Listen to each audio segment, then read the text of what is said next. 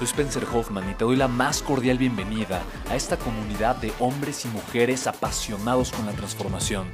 Y es que sabemos que así tiene que ser la vida, habiendo tantos con la mente confundida y plomo en el corazón, desperdiciando su potencial y dejando su vida para después, para nunca. Sabemos que tenemos que hacer algo y es por eso que estamos comprometidos a cambiar las cosas. No somos uno más del montón y pasamos desapercibidos. No le hacemos caso al miedo ni huimos del dolor de pagar el precio. Y sobre todo, no cargamos con el pasado ni con el arrepentimiento porque vivimos en el presente. Creemos en la grandeza y la creamos. Creemos en quienes lideran con su inteligencia y su pasión y en quienes construyen un imperio con su potencial a pesar de venir de la nada. Aquellos que podemos llamar imprescindibles porque sabemos que ser uno de ellos es cambiar al mundo y dedicar la única vida que tenemos a construir un legado. Bienvenido a tu podcast, Una vida, un legado.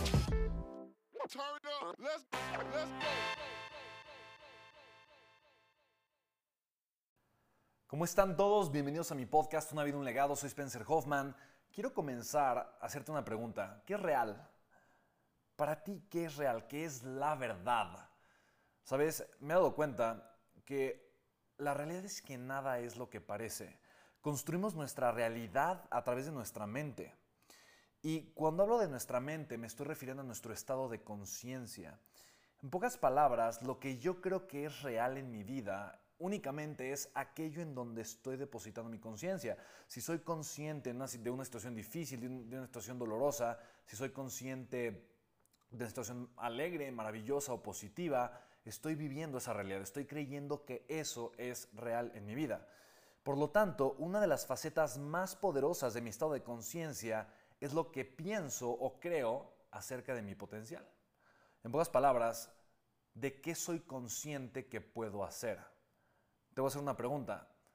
¿De qué eres capaz? ¿Qué es lo primero que viene a tu mente? Cuando tú te respondes, ¿de qué soy capaz? ¿Qué te estás diciendo? Soy capaz de crear, soy capaz de hacer, soy capaz de soñar. Y mira, independientemente de la respuesta que tú te estés dando, tú te estás diciendo lo que tú crees que puedes lograr, ¿sabes? Así que, honestamente, de verdad, para mí cuando me hago esta pregunta de qué soy capaz, es, es increíble, es una maravilla, porque ahí está la mente invitándome a ser y al mismo tiempo limitándome con un concepto de lo que yo creo que soy. ¿De qué soy capaz? Vuélvetelo a preguntar, ¿de qué soy capaz? ¿Y qué te viene a la mente? ¿Qué imágenes mentales te vienen? ¿Qué frases te vienen? ¿Qué realidades llegan a tu mente? Ahí está tu conciencia diciéndote lo que cree que tú eres capaz de hacer. Entonces, ¿cómo es que has construido tu manera de pensar? Porque si te das cuenta, tu forma de pensar, las ideas que, llevas en tu mente, eh, esto que te estás repitiendo una y otra vez, es lo que te permiten crear, es lo que te permiten hacer, es lo que te permiten tener ciertos resultados. ¿Va? Así que, ¿qué ha provocado esa forma de pensar en ti? ¿Ha sido la sociedad? ¿Ha sido tu familia? ¿Ha sido tu entorno? ¿Ha sido Hollywood y las películas que has visto? ¿Ha sido tú en tu total y plena conciencia? Mira, la realidad es que sí y no es un conjunto de todo y a todo esto se le conoce como contexto. Y precisamente el contexto es lo que determina la forma en la que piensas, pero más profundamente la forma en la que crees, lo que crees y lo que crees que eres. La diferencia entre la mentalidad de Elon Musk y el señor que reparte el periódico todos los días es abismal. Los dos son seres humanos con un cerebro, con un estado de conciencia, con dos brazos, dos piernas, eh, dos ojos, una nariz, una capacidad. Sin embargo, Elon Musk hace unos días sacó un nuevo proyecto, está lanzando una, una nueva empresa que se llama Neuralink. Y en Neuralink lo que está haciendo literalmente es conectar electrodos al cerebro del ser humano para que el cerebro del ser humano pueda conectarse a Internet y a otras interfaces. Y literalmente podamos estar como en simbiosis con toda la inteligencia artificial y lo está haciendo porque honestamente cree Elon Musk, le tiene mucho miedo a la inteligencia artificial que eventualmente puede ser un riesgo potencial. Ahora, Elon Musk es una de las mentes más brillantes del mundo, eh, eh, es uno de los empresarios que está transformando al planeta Tierra y a la especie humana eh, de una forma extraordinaria. Es quien está encabezando la colonización en Marte en, en la siguiente década, es el fundador de Tesla, de SpaceX, de Solar City, eh, de The Boring Company, que está haciendo túneles para transportarnos de forma automática a través de túneles, quien creó el modelo de The Hyperloop y lo hizo un proyecto open source, fuente abierta, para que todo el mundo pudiera eh, tener acceso a esa tecnología. Eh, en fin, está creando una empresa que nos va a conectar, nos va a hacer posible a todos conectarnos a Internet. Si tienes más curiosidad al respecto, eh, pon en YouTube Neuralink y te vas a dar cuenta de todo lo que está sucediendo. Entonces, vuelvo a la pregunta, ¿cuál es la diferencia entre Elon Musk y el señor que reparte el periódico? Son dos cerebros con un potencial ilimitado, ambos seres humanos, pero la diferencia es la mentalidad que cada uno ha construido. Y los dos están haciendo lo mejor que pueden con lo que tienen, lo mejor que pueden con lo que saben, lo mejor que pueden con las herramientas que creen que han construido en su vida. Sin embargo, las herramientas siempre han estado ahí. Lo que no ha estado ahí es la mentalidad. Lo que no ha estado ahí es el estado de conciencia. Y no juzgo que, o sea, lo digo sin juicio, no, estoy diciendo que eh, Elon Musk es mejor que el señor que reparte el periódico, no estoy diciendo que el señor que reparte el periódico es mejor que Elon Musk, no, no genero un juicio al respecto, simplemente me cuestiono en dónde estoy yo. ¿Y cuál es la diferencia entre Elon Musk y Spencer Hoffman o entre Spencer Hoffman y el señor que reparte el periódico. En conciencia, ¿qué vida estoy construyendo? ¿Los resultados que estoy teniendo son los resultados que anhelo, que deseo? ¿O tal vez son la respuesta de un contexto que ha fomentado la mentalidad que probablemente no es la mentalidad que yo tanto desearía diseñar? ¿Sabes? Mira, muchos viven o vivimos en una contradicción constante. Quiero un resultado grande, enorme, pero esforzándome poco. Quiero tener un cuerpo extraordinario, pero hago lo contrario, como puras porquerías. O quisiera tener un resultado financiero maravilloso, pero no tengo una cultura financiera y desperdicio todo mi dinero. Eh, vivo endeudado y gasto más del dinero que tengo. Quiero tener buenas relaciones, pero no estoy dispuesto a tener una madurez emocional y escuchar a las personas o ser una persona más armoniosa, menos problemática. ¿Sabes?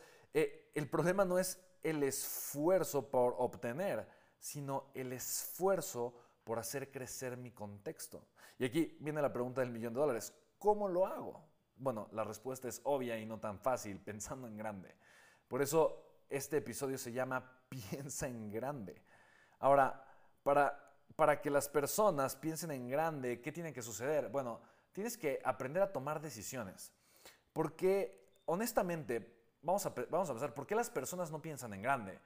Y la realidad es la siguiente, pensar en grande es riesgoso, pensar en grande da miedo, pensar en grande me expone, pensar en grande es muy incómodo y principalmente es muy doloroso. Solo las personas que piensan en grande asumen un riesgo que los puede llevar a cruzar sus miedos a exponerse y ser juzgados por otras personas y por lo tanto a recibir una cantidad de dolor emocional muy fuerte en sus vidas. Honestamente, pensar en grande termina siendo muy doloroso para muchísimas personas. Es más, para cualquier persona que se atreva a pensar en grande, va a ser doloroso.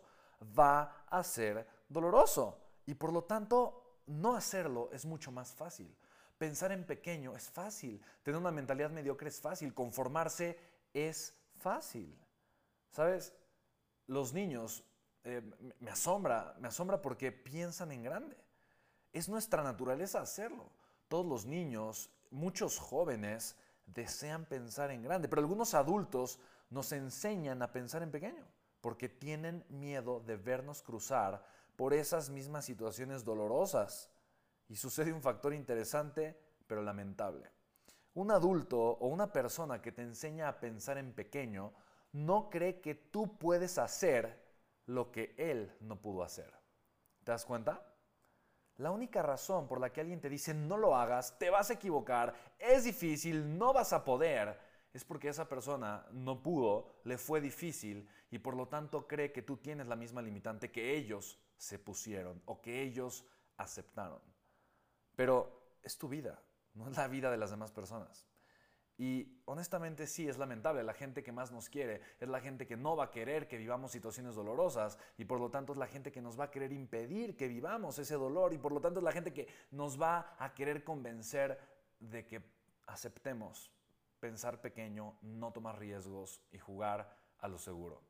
Pero voltea a ver, es más, escuchas, estás escuchando mis palabras, estoy grabando eh, un podcast, honestamente estoy eh, sentado muy cómodo y me puse un micrófono, me colgué un micrófono en la valier, eh, me, lo pinché, me lo puse en, mi playera y estoy literalmente descalzo, acostado, grabando un podcast muy a gusto, simplemente reflexionando acerca de este pensamiento que, surgió de, de esta pregunta, porque hay personas que aprovechan su vida y otras personas que la desperdician y mi respuesta fue es la mentalidad. Unos piensan en grande y otros no lo hacen. Y, mira, o sea, es justamente estoy creando y hablando, eh, haciendo un capítulo de mi podcast, estoy hablando en un micrófono, eso está guardando en, un teléfono celular y posteriormente se sube una plataforma digital que lo distribuye y tú lo estás escuchando. Eh, honestamente, todo esto es una locura. Imagínate encriptar, grabar la voz de una persona, guardarla y luego reproducirla de un aparato que no está conectado absolutamente a nada y, lo estás escuchando probablemente en otro país o en otra ciudad eh, en la que yo estoy físicamente. Y no, ¿No se te hace que esto es una locura? El mundo en el que vivimos está construido por locuras, por personas que no pensaron en grande, pensaron en imposible e hicieron posible ese imposible la luz eléctrica, teléfono celular, la televisión que, ves, tu computadora, el poder hablar por FaceTime con tus familiares del otro lado del mundo, el que tengas acceso a información, a más información que Ronald Reagan cuando era presidente de Estados Unidos hace tres décadas, el que tengas más poder en la palma de tus manos que Napoleón Bonaparte cuando estaba conquistando eh, un imperio hace más de 200 años, te das cuenta que sí, es, es una locura. Pero es una locura que estamos viviendo y que hemos aceptado y aún así nos atrevemos a pensar pequeño. Probablemente es uno de los dolores más grandes que puedo tener, ver cuando alguien se atreve a pensar pequeño en un mundo que ha sido construido por personas que se han atrevido a pensar en grande. ¿Sabes? Te quiero volver otra vez a invitar a pensar en grande a que recuperes esa chispa, que recuerdes quién eras, a que recuperes eh, tal vez ese niño o ese adolescente perdido, esa persona que en algún momento sí se atrevía a pensar en grande. Recuerda qué se sentía. Pídele a tu ser interior que vuelva a llegar. Y honestamente, te pregunto, ¿qué vas a hacer? O sea, ¿qué vas a hacer ahora que estás haciendo consciente esto? Yo te digo, más te vale que te pongas a pensar en grande. Y por eso te voy a invitar a, que lo pienses o que lo escribas como tú lo quieres hacer. La idea más valiente que tengas, aquello que te inspira, aquello que te hace soñar. Mira, responde esta pregunta. Si hoy no pudiera fallar, ¿qué haría? Si hoy todo lo que fuese a comenzar terminase a ser exitoso o terminase siendo exitoso, ¿qué haría? Ahora, vas a escribir algo y esto es lo que va a pasar. Te lo puedo casi asegurar. Lo vas a ver, tal vez el día de mañana que despiertes o hoy que quieras, ponerte o que quieras comenzar a tomar acción, esto es lo que va a pasar. Te va a dar miedo. Vas a pensar que va a ser difícil.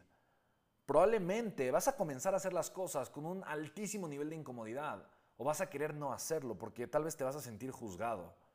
Seguramente no solamente va a ser incómodo, va a ser desgastante emocionalmente. Y te voy a decir una cosa, está bien, está bien necesitamos aprender que el miedo, el dolor y la incomodidad son buenos.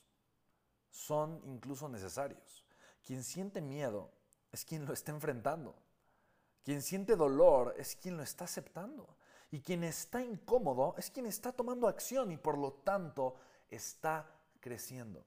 Honestamente yo no sé en qué momento nos enseñaron que sentir miedo era malo. En qué momento nos enseñaron que el dolor era malo? ¿En qué momento nos enseñaron que la incomodidad era enemiga? ¿Sabes? Yo creo que nos han enseñado a pensar mal porque nos han enseñado a crear una mentalidad mediocre.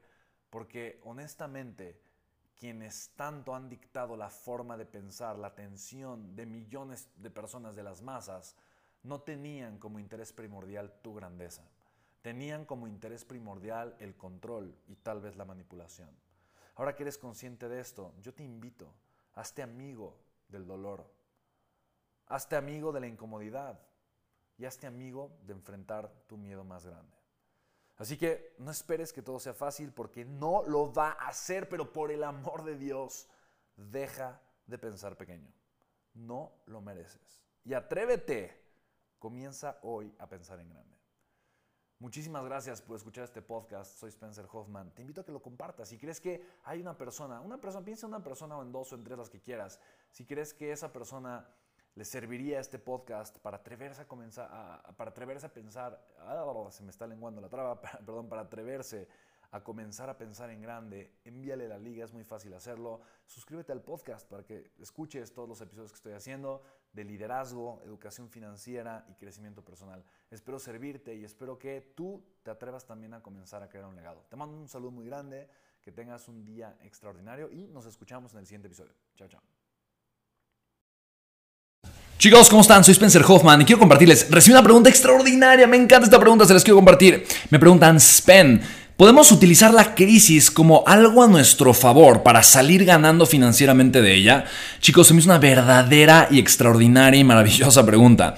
La razón por la que te comparto esta reflexión es porque la mayoría de las personas utilizan la crisis como el pretexto para justificar su fracaso, el pretexto para justificar su mediocridad. Y yo creo que no hay nada más venenoso en la mente humana que utilizar el dolor externo para justificar mi propia mediocridad. En pocas palabras, los, los chinos utilizan un símbolo el símbolo de crisis, y es exactamente el mismo símbolo que utilizan para describir las oportunidades. Mira, una de mis frases favoritas de todos los tiempos es la siguiente. En tiempos de crisis hay dos tipos de personas, los que lloran y los que venden pañuelos. La pregunta es tú el día de hoy qué estás haciendo. ¿Okay? Y mira, eh, te hago esta pregunta porque a final de cuentas la gente sigue gastando su dinero, la gente sigue moviendo la economía, la gente sigue habiendo un flujo, un circulante extraordinariamente maravilloso de efectivo en la economía. Disminuyó, sí, pero no disminuyó mucho. El problema de muchas personas ahorita es que no tienen el flujo de efectivo en sus vidas y en sus negocios porque están esperando a que la situación termine. Están esperando a que todo se normalice. Y esperar, esperar es el veneno de las sociedades. Si yo espero que el mundo cambie para mejorar, me voy a quedar esperando y me voy a morir esperando. En buenas palabras, la gente exitosa, inteligente, proactiva, lo que hace es tomar acción, no esperar a que las cosas cambien. Y precisamente por eso, chicos, yo he creado un programa, es, a final de cuentas, es un webinar completamente en vivo donde yo podré ser tu mentor. Se llama Tres secretos para construir un negocio digital exitoso. ¿Por qué un negocio digital exitoso, Pen? Simple y sencillamente porque el dinero, el flujo de capital ahorita está en Internet. La gente sigue gastando su dinero, chicos, solamente que ahora lo hace en línea. Quiere decir que si tú ahorita quieres aprovechar esta crisis y vender pañuelos en vez de ponerte a llorar, necesitas aprender a generar flujo de efectivo por Internet. Y la realidad es que es mucho más fácil de lo que parece o de lo que probablemente piensas. Y precisamente tres secretos que los tres secretos que te voy a compartir te van a enseñar la infraestructura te van a enseñar de alguna forma cómo tú el día de hoy o el día de mañana o a partir de cuando tengamos este webinar vas a poder tomar acciones súper concretas y específicas para poder provocar un flujo de efectivo interesante en tu vida, chicos. Así que, mira, actualmente yo tengo cuatro empresas y el 80% ahorita de mi flujo de efectivo llega a 100% de internet. al mes estoy facturando varios millones de pesos en línea y me encantaría compartirte cómo tú también lo puedes lograr, ¿vale? Así que te puedes registrar www.creatulibertad.com. Chicos, www.creatulibertad.com, ¿vale? Nos vemos muy pronto, regístrate. Chao.